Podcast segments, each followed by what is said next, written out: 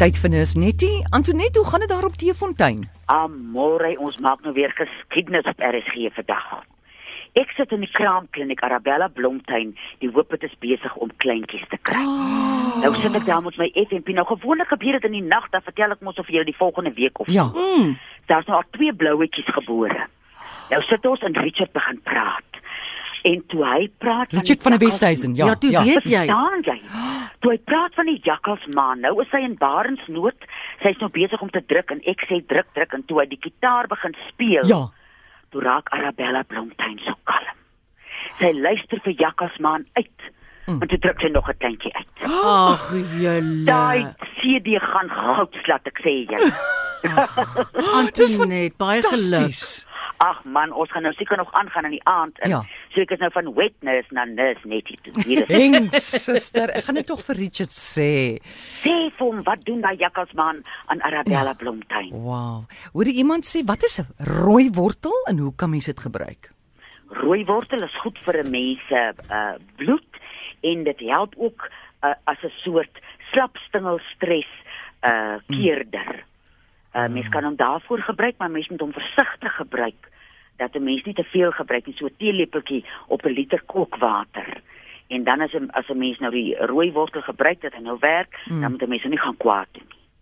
Sê gou vir my en waar het hy 'n ander naam of is dit net rooi wortel? Nee, weet jy, ek ken hom nou as rooi mm. wortel en die een wat ons mos nou altyd van praat vir diabetes en vir die hartmedisyne mm. is die rooi vergeetwortel.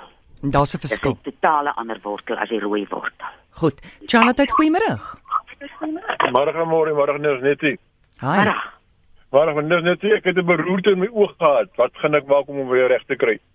ek gaan nou as dit jy is, 'n viervinger lappie flennie sny en lou kaster oor die dae opdruk en hom saans liggies om jou oë vasmaak en sommer die knop hier langs jou kop maak dat jy nou nie agter op die knop slaap nie.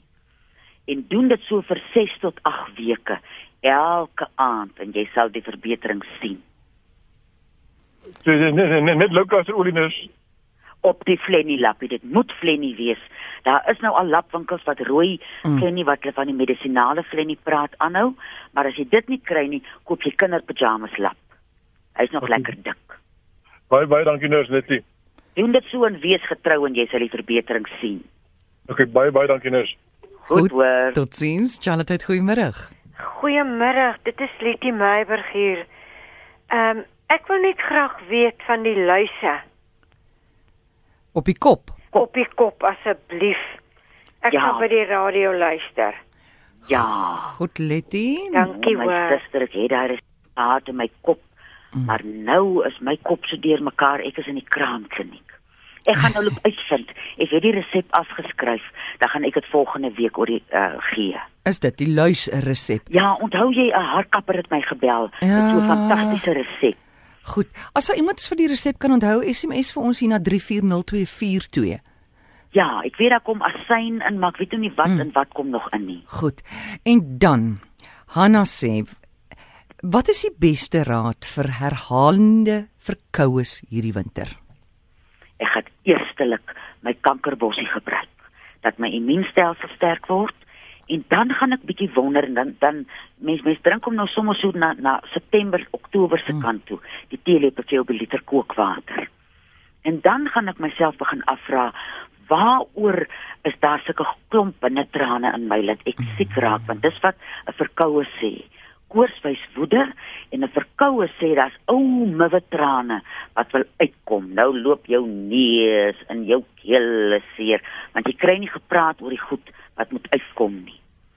So ek gaan 'n bietjie tyd spandeer en dink 'n paar muwe trane daar uithaal en hulle 'n bietjie uithuil. Dis ook gewoonlik die die emosionele ding agter sinus, né? Mm. Is dit jy nie genoeg huil nie? ekskuus tog. Ja, en as as raak verstop Mm. en jy moet daai verstop stop deur te huil. Charlotte, goeiemôre. Goeiemiddag Annemarie. Hi. Nou sneetie. Dit maak uit wat praat. Ek het 'n paar maande, ag, 'n paar weke terug gehoor van ehm um, iemand wat aanvraag gedoen vir galspene Ja. En ek het 'n- ek het 'n baie goeie resep gekry. Ek het self daaraan gelei. Kan jy dit vinnig vir ons gee of is dit 'n lange? Ja. Nee, nee, is nie baie lank nie. Dis gelyke dele. Sê maar jy vat 'n eetlepel ehm um, koeksoda, eetlepel krematat en 'n eetlepel Engelse sout. Mm. Dan meng jy dit in 'n houer en drink jy 'n teelepel op 'n halwe glas warm soos wat jy kan drink op jou nigte maag elke môre vir 2 weke. En dan los jy dit. Hy Hoeveel lei keer die drink man mense dit? met gasstene gehad. Het jy ons vat geplaas dat jy by nie meer gasstene gehad. Vir 2 weke aan een elke oggend, né? Nee, hoeveel? Ja, vir elke oggend dan los jy dit. Dit is die weer 'n aanval kry. Dan drink jy dit weer. Mhm. Ek So mens moet ek dit nie langer as 2 weke gebruik nie. Ja. nie langer as nee, net een keer elke môre op jou nigte maag. 'n Eetlepel Die of wat? water- Die water moet baie warm wees, anders dan brei sy en jy brei dit nie nou. Jy meng alles saam in een houer, jy weet dan het jy En net 'n hoeveel van die teelepel mengsel elke- gebruik jy? Hoeveel? Net 'n teelepel. Kyk jy jy vat 'n eetlepel Mm. koeksuur. Nee, ons weet daai eetlepel mengsel, en- maar van die Hoeveel hele drink jy? mengsel, Hoeveel gebruik jy elke keer? Ek gebruik net 'n teelepel, een Dankie, teelepel. dis wat ek wou weet. Dankie. Goed. Ja. Baie dankie daarvoor. Charlotte, goeiemiddag. Eh, Uh, Skus tog, Admorey. Jo. Uh, vir lyse moet hulle die kind se kop met kook was. Ek het dit ook al gehoor, ja. Ons is ja, ons het daai raad al. Vir hulle hare gooi. Goed, baie dankie daarvoor. Ek is bietjie bang vir daai kook. Hoekom? Want dit is so 'n sterk ding. Op mense kop is 'n fyn plek. Mm. Uh daai ander resep, ek gaan nou vir hom opkyk as iemand intussen dit hy vir ons uh Goed. inbel nie. Charlotte, goeiemiddag. Er is nie ou net 'n bietjie aan na môre vir Corrie. Goed, ons hou aan. Hallo. Hi Corrie. Ja, daar was 'n party wat sy gesê het as 'n mens sukkel met jou kraakbeen en jou gewrigte, dan moet jy seënings kook en dit eet. Ja, Hoe gereeld en hoe baie? jong, ek gaan eet tot ek vol is en ek gaan gereeld eet. Ek dink nie mense hoef dit nou so uit te meet nie. Ek gaan so 1 2 so twee keer 'n week gaan ek dit eet. Dis die So twee gelatine. keer 'n week. Ja, ja, Okay. daai gelatine wat in daai seenings is. Dis hy. Want ek het nou vir my gekook en ek het nou vanmôre geëet. Mm. Toe sê my man, moet jy nou elke dag eet of drie maal op 'n dag eet of hoe moet jy dit eet? Nee, nee, nee.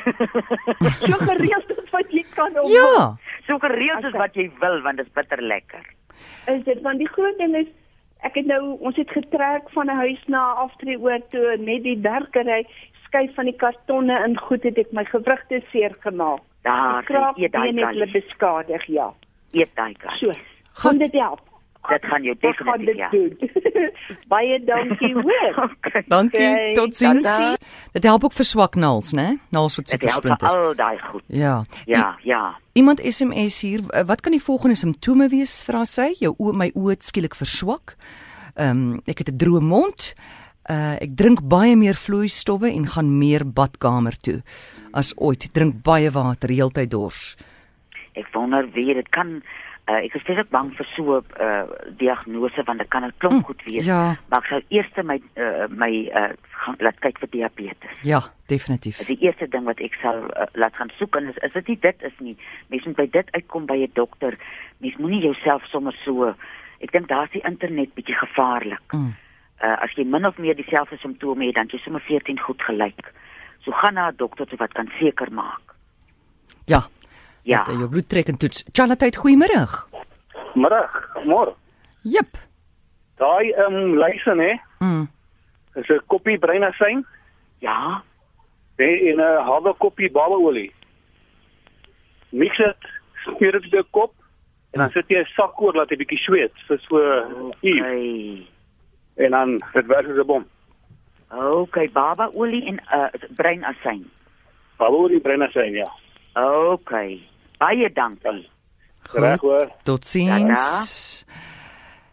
Iemand sê hierso my hakke bars verskriklik in die winter en die hoekies van my vingers. Wat kan ek doen? Mm, ek weet daar's 'n tissue soort wat 'n mens kan gebruik vir dit. Sy moet dit uitvind by Dischem Mm. en dan moet sy koöperasie toe gaan eh, en 'n ding 'n uh, 'n uh, uh, uh, uh, melk self eh, gaan koop ek wou altyd sê 'n tab en ek weet nooit wat is die Afrikaanse woord nie. Hy lyk net soos die ekweesroom. Hy kom in so 'n uh, Ja. plastiek dingetjie en 'n groot blik sambok self. Vir sambok smelt jy in 'n dubbelkoker, m- meng hom deur met die melk self en weer aan. Iemand sê nou hierso ek juk dat ek myself stikkend krap. Ek juk. Sal dit nie ook daarvoor help nie? Dit sal daarvoor help. Ah. Maar mens moet eers loop kyk as mens op kroniese medisyne is, baie keer raak die liggaam so geïrriteerd dat Ja. ja. mens aan die juk gaan. Uh ek sal liewer eers laat kyk waaroor juk 'n mens. Goed. Ehm nog 'n vragie van 'n maatskaplike werker. Sy sê sy het heel wat te doen met mense wat scabies het. Wat is scabies? Ah, Scabies. Scabies. Uh ja. En is dit iemand jou so laat juk? Ja, As ja. dit help my ek krap. gaan moet loop kyk, weet jy? Ek gaan moet loop kyk. En ek gaan my mamma vra want my pappa was mos 'n apteker en sy het baie van sy raad. Ek gaan 'n bietjie vir haar vra en dan gaan ek nou die lysresep in die skybies ding vir julle volgende week bring. Goed, Charlotte, goeiemôre. Opsie. RS Hallo, dis RSG. Môre 'n middag. Hi. Ag, eh, um, Amora, jy weet vir daai gejuk. Ja. Drie eh, drie drie oil, Mm. 10 druppeltjies as jy uh, klere was in jou waswater en dan kry jy hierdie Epsom E by Ja. Diskem. As jy klaar gewas batte, dan vat jy maak jou hande klam, dan smeer jy jou hele lyf en dan kry jy 3 hold shampoo en conditioner. Goed, ons mag ons wil nou n- verkieslik nie handelsname sê nie. O, okay, goed. Goed, dankie Charlotte. Hallo. Goeiemôre. Hoi, kan ek net vir Antonet vra as jy nou nie Hier reg baie vleis eet met seenings en jy kan mense nie maar gelatine gebruik ook nie. Net 'n bietjie oproep of jy iets anders wat in die taak kan gebruik want Mens kan gelatine uh, gebruik, maar die uh, ware Jakob is maar die een wat van die dier afkom. O, ek Oh, verstaan. Ja, Ek die verstaan. liggaam herken dit maklik en kan dit maklik gebruik. Nou maar goed, dankie Antonet. Goed, totsiens. Hallo. Dis vir my so oulik wat jy nou daar sê die liggaam erken dit. Ehm um, ek het nou ek eet nou in plaas van suiker eet ek 'n ander ding wat nou wat suiker namaak. Nie ja. nie om nie vet te word nie, net wa- want my la, my bloedsuiker val so vinnig. Ja, ja. Toe sê iemand vir my nee, eet liewer dan heuning want jou liggaam erken dit nie. Dis soos dieetdrankies, jou liggaam weet nie wat om daarmee te maak nie. Nee, en heuning is mos 'n volronde iets. Ja. En die liggaam, ek voel altyd as ek 'n lepeltjie heuning eet, my liggaam omhels dit so want ek kan daai my liggaam kan daai suiker beter gebruik. Ja, ek dink dit is so, so met met alle dinge so sê maar preserveermiddels en so aan ook. Ons ons ek wonder wat doen die liggaam as hy nie weet wat om daarmee te maak nie. Wie jy hulle stig komitees af. hulle maak afvaardigings om uit te vind wat is dit Ah. voor hulle kan begin verteer en werk met die kos. So doen jou liggaam 'n guns en eet alles uh, uh, wat hy herken, wat hy weet van natuurlike goed. Ja. Die antwoord is seker ag man jou liggaam uh, raak ontslae daarvan, maar nie noodwendig nie. Nee man, en hoekom moet hy nou so hard werk om te loop uitvind wat is dit nou? Ja, ja. Wat om daarmee te gaan maak en dit loop sit altyd iewers. En dan na 'n paar jaar dan staan daar 'n galsteen of 'n muursteen op en dan is dit daai akkumulasie van al daai goed wat daai Hmm. probleme maak. Nis net nie vertel waar kry ons jou? Nou nie vanmiddag nie want ek gaan nou direk terug kliniek toe. By nou 023 41 61 659 van môre middag af tussen 5 en 7. Ja, onthou moenie vanmiddag vernis net nie. So daar's nou al 3 hoopits, né? Daar's nou al 3 blouetjies. Ja, ja. Goed. En en en en en, en jy gaan ons volgende week die name gee. O, my suster, ek het al 'n paar, 'n klare paar. Vertel. 'n Mens moet eers dat hulle 'n dag oud is. Okay. Ek dink 'n hondjie wat Liesel wil hê, 'n vriendin van my se naam gaan wees Anan. Anan. Anan Blomtuin. Dit is die Dit is mooi. Hoekom Anan? Dis daar so 'n mooi naam.